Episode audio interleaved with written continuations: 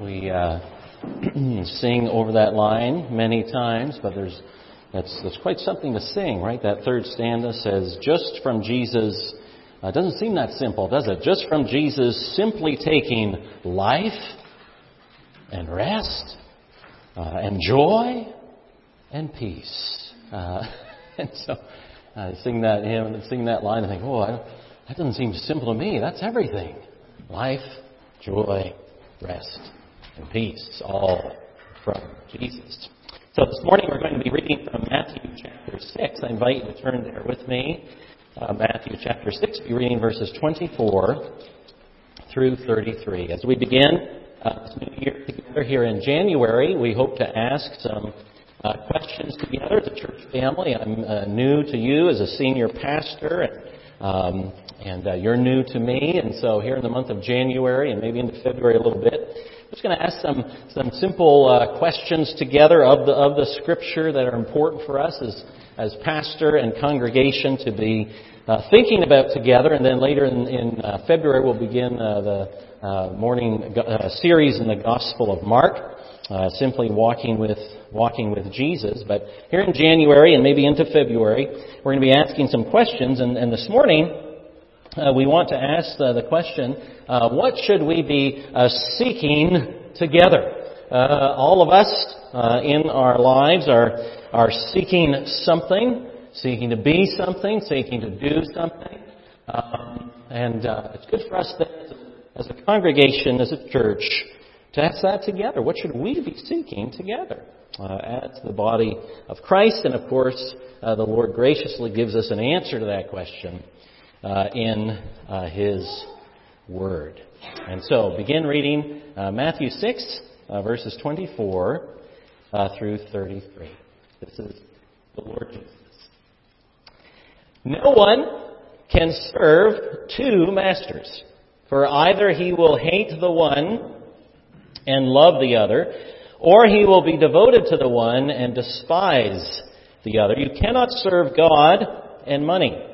Therefore, I tell you, do not be anxious about your life, what you will eat or what you will drink, nor about your body, what you will put on. Is not life more than food, and the body more than clothing? Look at the birds of the air. They neither sow nor reap nor gather into barns, and yet your heavenly Father feeds them. Are you not of more value than they? And which of you, by being anxious, can add a single hour to his span of life? And why are you anxious about clothing? Consider the lilies of the field, how they grow. They neither toil nor spin, yet I tell you, even Solomon, in all his glory, was not arrayed like one of these. But if God so clothes the grass of the field, which today is alive, tomorrow is thrown into the oven. Will he not much more clothe you? Therefore do not be anxious saying, What shall we eat? Or what shall we drink? Or what shall we wear? For the Gentiles seek after all these things, and your heavenly Father knows that you need them all. But seek first the kingdom of God and his righteousness, and all these things will be added to you. Therefore, do not be anxious about tomorrow, for tomorrow will be anxious for itself. Sufficient for the day is its own trouble. This is the word uh, of the Lord. While commenting on this uh, passage, one of my favorite uh, evangelical Anglican writers of the late 19th century, J.C. Ryle, said this There are thousands in our churches uncomfortable, ill at ease, and dissatisfied with themselves. And they hardly know why. The reason, said Ryle, is revealed here. They are trying to keep in with both sides. They are endeavoring to please God and please man, to serve Christ and serve the world at the same time. Let us not commit this mistake, said Ryle. Let us be decided uncompromising followers of Christ. Let our motto be that of Paul. One thing I do. And then, says Ryle, we shall be happy Christians. We shall feel the sun shining on our faces. Heart, head, and conscience will all be full of light.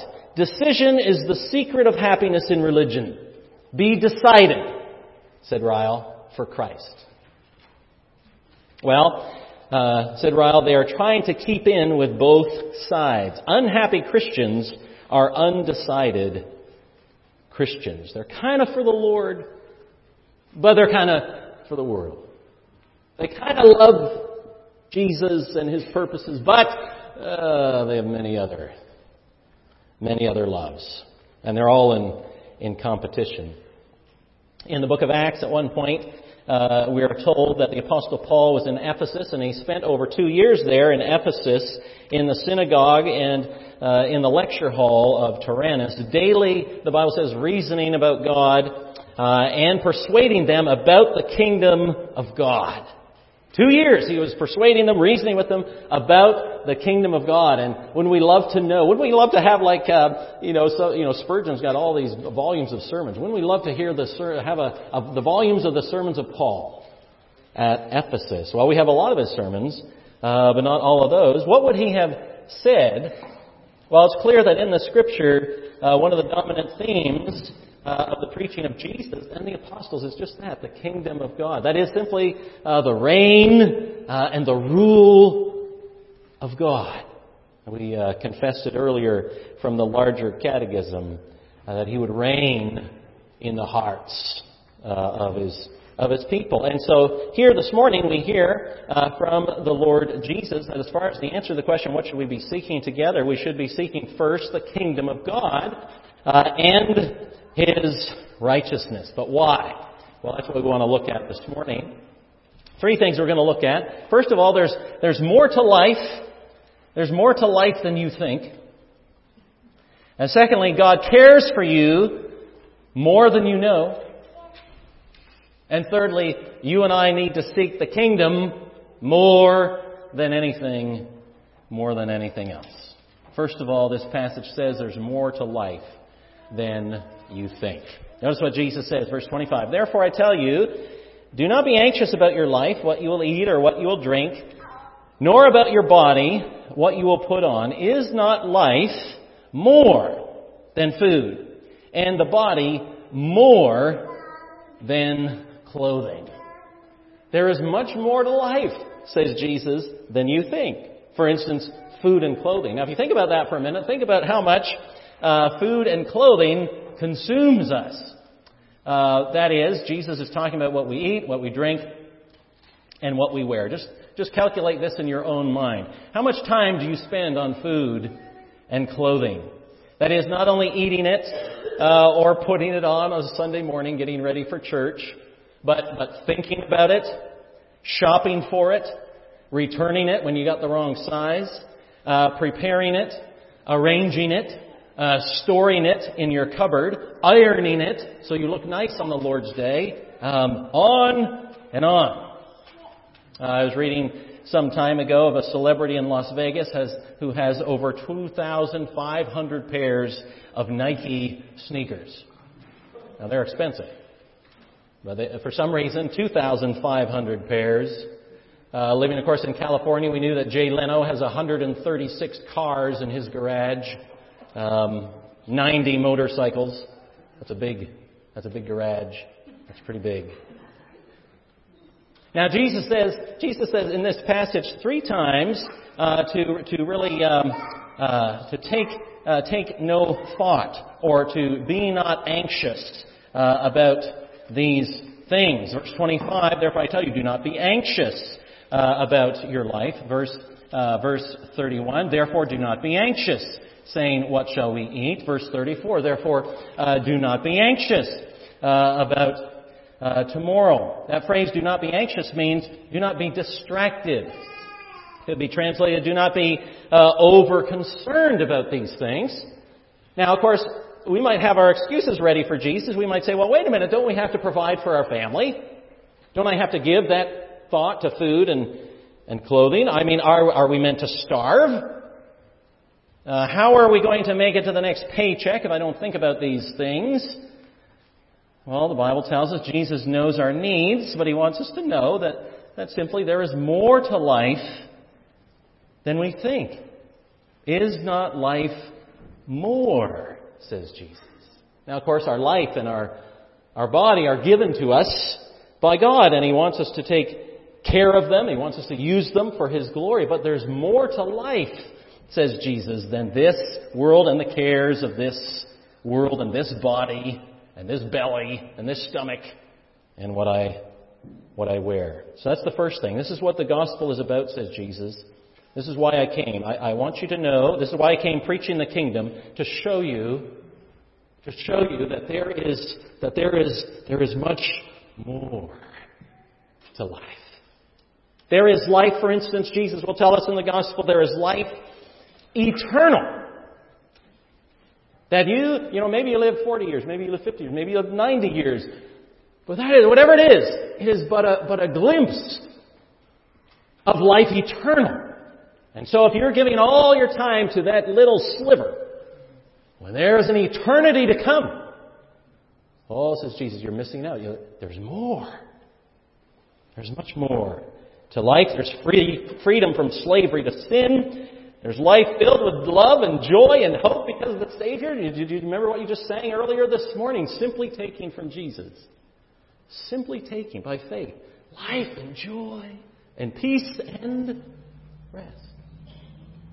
There's more to life. There's a life full of meaning and purpose. There's more to life in Jesus. So simply this. First point, you got to say to yourself, um, my life is more than, and you fill in the blank. My life is more than my house. My life is more than my, my family. My life is more than my car. My life is more than my job. My life is more than sports. My life is more than my career. My life is more than food. My life is more than clothes. That's the first thing, says Jesus. Don't lose sight uh, of the more. Second thing, God cares for you more than you know. Verse 26 says Jesus, Look at the birds of the air. They neither sow nor reap nor gather into barns, and yet your heavenly Father feeds them. And then he says this Are you not of more value than they? Then down to verse 30, Jesus will say this But if God so clothes the grass of the field, which today is alive, tomorrow is thrown in the oven. Will he not much more clothe you? O you of little faith. That word more is very important to Jesus. And he wants it to be important to us because God cares for us, Jesus is saying. Uh, more, more than you know. James Boice, which you know, uh, former pastor, 10th Presbyterian, wrote this. Years ago, Time magazine published a cover story on the presence of anxiety in America. The article was titled Guilt and Anxiety. It stated that the breakdown of faith in God in the 19th century and in reason in the 20th century, coupled with the accelerated pace and high tension of modern life, have produced, said Time magazine, intense anxiety in many millions of people. So much so, in fact, said Boice, that it would be correct to call worry one of the most widespread and debilitating ailments of our time. It knocks us out. Wrote Boice Time wrote, not merely the statistics of murder and suicide and alcoholism and divorce betray anxiety, uh, or that special form of anxiety which is guilt, but almost any innocent everyday act betrays anxiety, he says. The limp or over hearty handshake, uh, the second pack of cigarettes or the third drink, the forgotten appointment, the stammer in mid sentence, uh, the wasted hours before the TV set. Uh, Boice was writing in the 80s. Uh, the wasted hours in front of YouTube or whatever it is. The new car unpaid for. In this analysis, said Boice, time was, I believe, at its best. For it's true that worry is with us and that millions of persons, many of them Christians, are troubled by it. It's not well defined. Perhaps the very vagueness of anxiety is its worst feature. Still, it's quite real. Someone has called anxiety, think about this, someone has called anxiety, said Boice, fear in search of a cause. We're fearful, but we're not sure why. That's anxiety. Soren Kierkegaard once wrote, No grand inquisitor has in readiness such terrible tortures uh, as anxiety. So this is a, this is a serious problem, and yet uh, the Lord Jesus, here in Matthew chapter 6, tells us uh, three times over, be not, be not anxious. What is the answer? Well, like many questions we ask, of course, the Bible tells us, well, the answer to this anxiety that, that, that Time was saying many years ago plagues the whole nation is given us in the Word. Philippians 4 6 says, Do not be anxious, as Jesus just said in Matthew 6. Do not be anxious in anything, but this is what you do instead. But in everything, by prayer and supplication with thanksgiving, with thanksgiving, let your requests be made known uh, to God. And then what happens? The Bible says, then, uh, and the peace of God, which surpass, you won't understand it. The peace of God, which surpasses all understanding, will guard your hearts and your minds, your hearts and your minds. In Christ Jesus, you, you bring it to God. You rest in, you rest in Jesus. Well, two examples Jesus gives of why you can do that and why you need to do that, why I need to do that, uh, to highlight the fact that He cares for you and that He cares for me. He uses things that we see every day birds and flowers. Birds and flowers. Verse 26. Look at the birds of the air. You ever look at the birds? Look at the birds of the air. They neither sow nor reap, nor gather into barns, and yet your heavenly Father feeds them. Did you know, said Jesus, that, that birds are not farmers? Birds are not farmers. They don't sow, uh, they don't reap, they don't carry their stuff into barns um, like we do. Yet God provides for them. And are you not, says Jesus, of more value than they? Now, of course, Jesus' implied answer is yes. Are you not of more value than those birds? Yes, you are. So why worry about food and provision? God cares more for you than you think.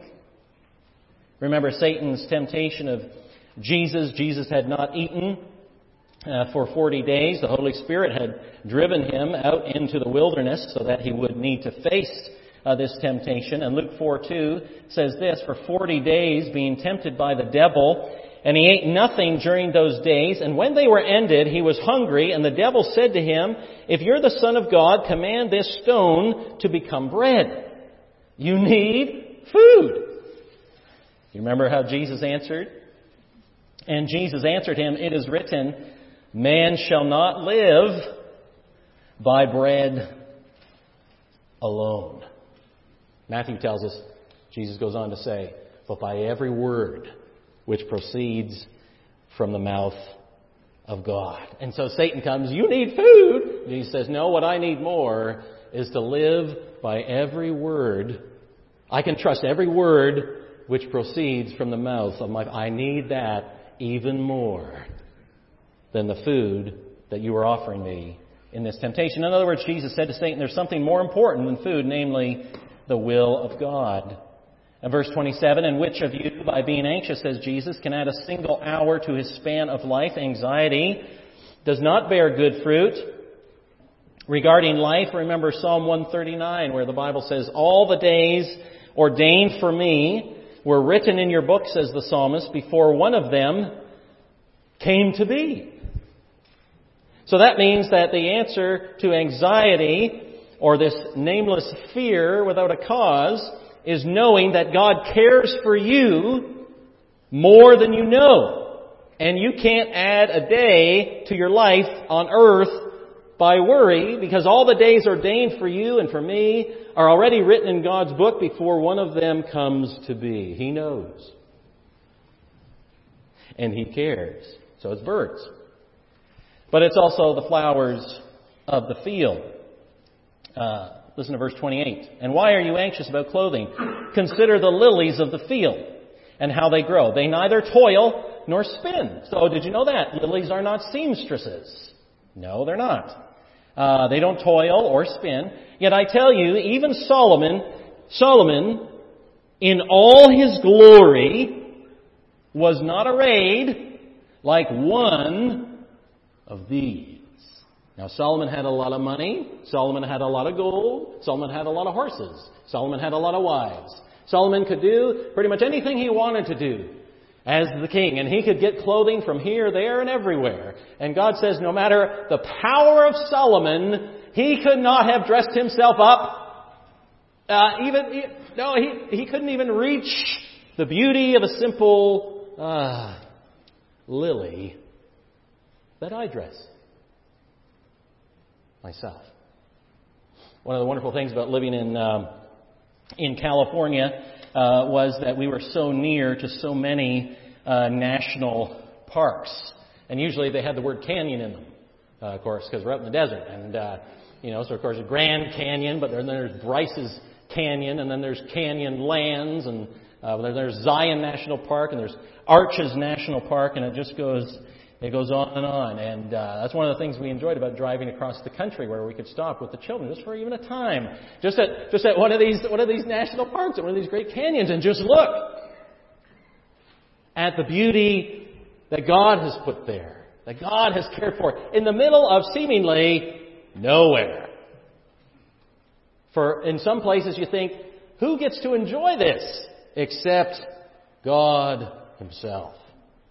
And uh, Oh, there's, there's uh, beauty to be seen. And uh, God says, Solomon can't even reach uh, the beauty of a little. I do that, says God. I provide.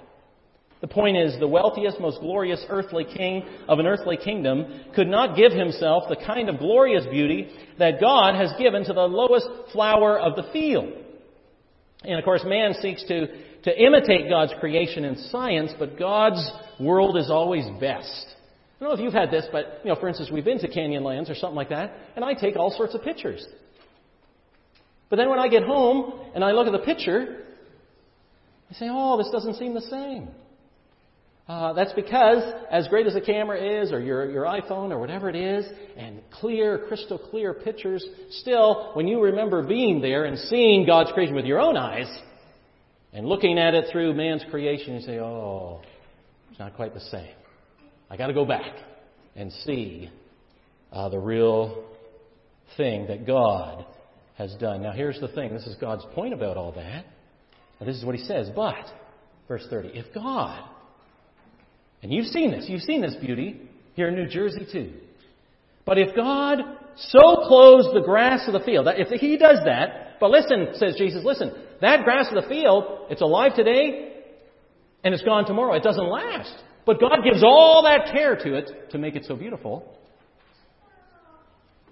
Will He not much more clothe you, O you of little faith? The point here is listen, the lilies of the field, they pass away. But you are made for eternity. And so if God gives such care to just a little flower, oh, just think of how much care He gives to you who were made to live forever. And if He so clothes the lilies and cares for them and provides for them, and, and they just get trampled on and, and uh, they grow and die, they're plucked out by three year olds and eaten or whatever, and uh, how much more does he care for you? Oh, you, says the Bible, says Jesus, oh, you of little faith. Now, he doesn't say you of no faith, uh, but the word little there means kind of puny. It means small. It means short. It means somewhat. It means it means it means little faith. Not no faith, but little faith in this God who cares for you and I. That's why the Bible's full of exhortations to us that our faith uh, needs to grow and our, our trust in the amazing grace and love and care of God needs to grow because to Jesus at times it's so small. And so we're called to grow, increase in our faith. Remember the faith or the father in Mark 9 whose son had an unclean spirit. Uh, Jesus said to him, All things are possible to them that believe. And of course, you know that man said, I do believe, but help, help my unbelief. I, it's hard. I don't. And, and, but Jesus recognizes, no, this, there's faith, but it needs to grow. He cares for us much more than we know. Now we have an example, I this in the Scripture, of someone who grew in their faith, who didn't think God cared for him as much as, as he did, and that, of course, was the Apostle Peter. He's a good example of one who was captured by worry until he came to know Jesus better. Remember, he's out on the water and he sank when he looked at the waves, and he, he worried that Jesus wouldn't care enough for him that if he starts sinking in the water, he's going to die, even though Jesus is right there. And he's worried. And he's anxious. Even though Jesus is right there, he had no need to worry. But he did. And Jesus reached out to him. But then, of course, came the cross and the resurrection and Pentecost. And then that same Peter uh, who sank uh, in worry in those waters would write these words to you and to me. Humble yourselves, therefore, under the mighty hand of God, so that at the proper time he may exalt you. And then he says this, Peter, Peter says this, casting all your anxieties, remember he was a fisherman, casting all your anxieties on him because, you know the rest? Because he cares for you. So Peter learned that, and he encourages us through that. So there's more to life than we think. God cares for you more than you know. And you need to seek, and I need to seek the kingdom more than anything else. Notice what Jesus says. Because all this is true, verse 32, for for the Gentiles, he's going to make a contrast here. For the Gentiles, those who, who, who are outside of, of, of God's covenant family, for the Gentiles seek after all these things. And the word seek there means to seek eagerly after. For the Gentiles seek eagerly after all these things food, drink, clothing, all that stuff. And your heavenly Father knows that you need them all. But for you, as a Christian, seek first the kingdom of God and His righteousness. And all these things will be added to you. Now, this is really helpful, I think, for our Christian life and as we think about a church uh, together in this new year. What are we all about? You know, you're thinking to yourself, what is this pastor all about? And I'm thinking about you. What are you all about? You know? What drives you and, and what motivates you and what compels you and what are your goals in life and what are your goals for the church? And you're thinking about me. What's this guy about? What's his goals? And he probably has some strange California ideas or something like that. And, and, you're, and we're all wondering that. And so, because the point is, Jesus, you know that Jesus knows that for every one of us here today, the main question in our life is, of course, what are you seeking? And so Jesus says, well, there's some out there who they're all about these things, but not you as a Christian. As a Christian, uh, what you are seeking first, you know, the matters of life, joy in life, peace in life, flow from a person who's seeking after God, His reign and rule. That's what kingdom means here. The reign and rule of God and His righteousness. That is, you are seeking to see something of the reign and rule of Christ, His love, His mercy, His righteousness, His holiness. You are seeking to see that uh, in your life, in your family, in the church, and in the community. We just confessed in the larger catechism that we pray, Lord, oh, do whatever you need to do, Lord, so that uh, whatever's conducive to these ends, that is, that the, the reign and rule of, of Christ would be evident in my life, family, church, and in, and in the world. That's what motivates the Christian believer. Now remember, this whole passage starts with a therefore. So Jesus has been telling us, uh, uh, he's been giving us a, uh, a reason for something, and what was it again? It was in verse 24, where Jesus says this No one, that includes you and me, no one can serve two masters. There can be only one. That is, Jesus says Christians seek first the kingdom and his righteousness. There cannot be two firsts. There's first, second, third. There cannot be two firsts. There cannot be two masters. You and I, and as a church, we can only have one first in our ministry together. And it must be, said Jesus, seeking the kingdom, the reign and rule of God, and His righteousness in our midst, in whatever area of life we're talking about.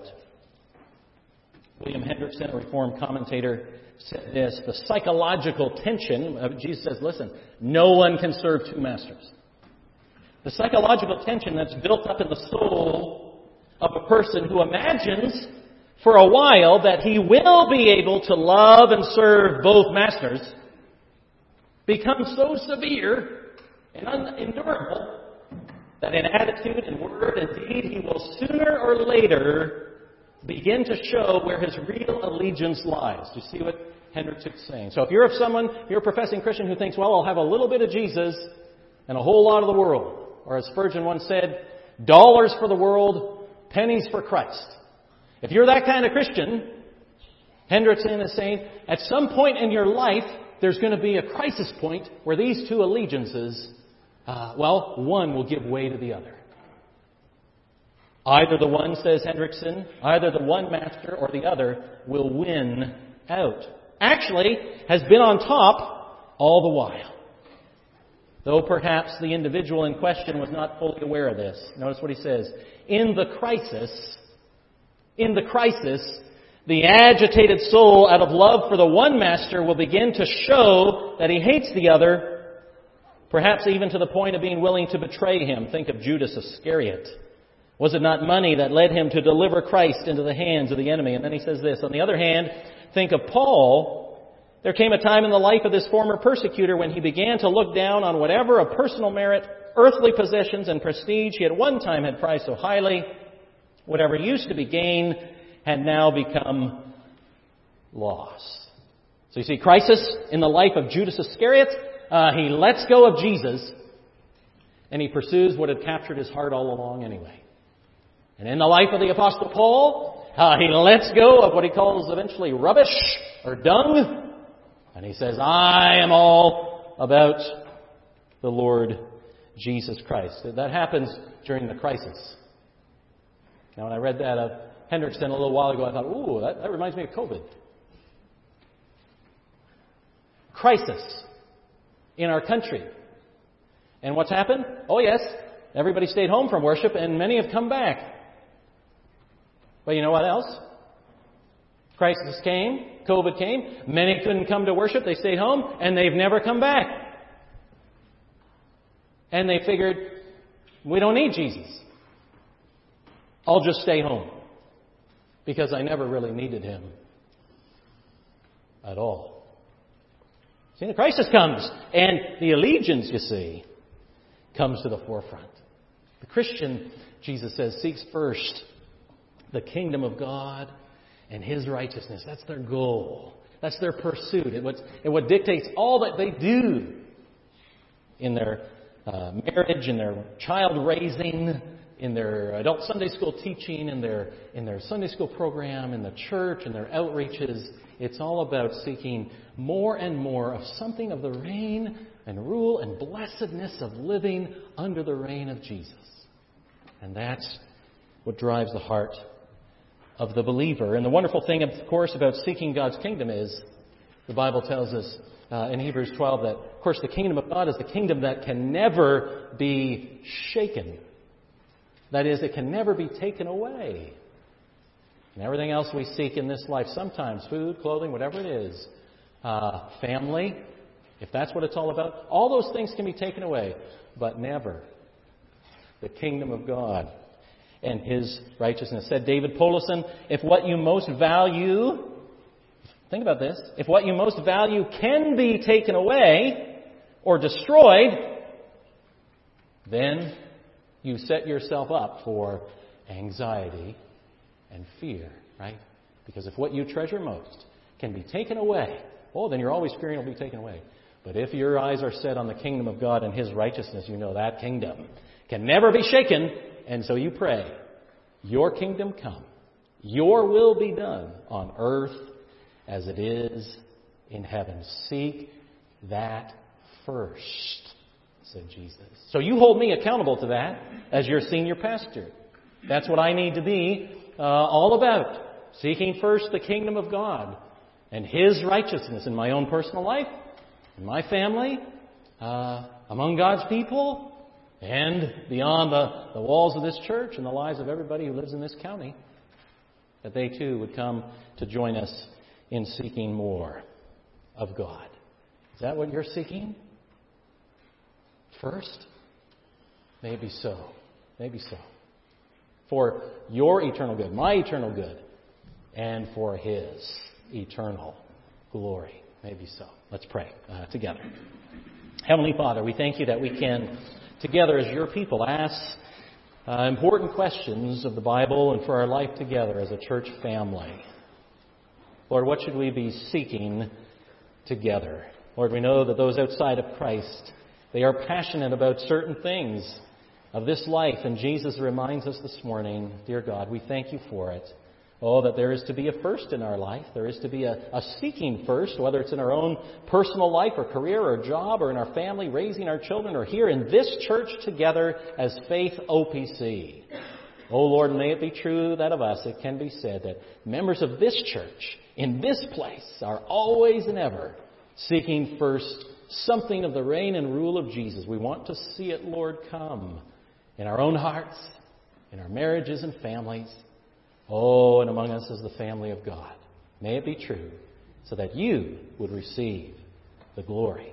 And we pray it in Jesus' name. Amen. Amen.